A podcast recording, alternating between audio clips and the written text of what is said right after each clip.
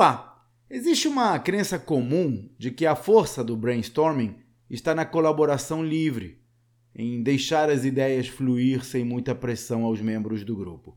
Mas não é bem assim. À primeira vista, o brainstorming em grupo até parece mais produtivo por causa dos efeitos sociais. Mas uma pesquisa publicada recentemente pela Universidade Yale, nos Estados Unidos, sugere que o brainstorming nominal, no qual os indivíduos pensam por conta própria antes de compartilharem as suas ideias com o grupo, supera consistentemente o brainstorming tradicional em grupo.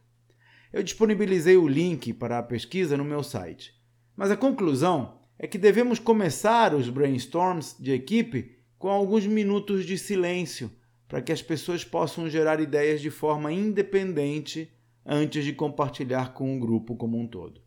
Esse é um dos temas que abordo nas minhas mentorias para ajudar empresários a transformar os seus negócios em empresas vendáveis, que não precisem deles no dia a dia da operação. Veja os detalhes no site empresavendável.com.br. Até a próxima!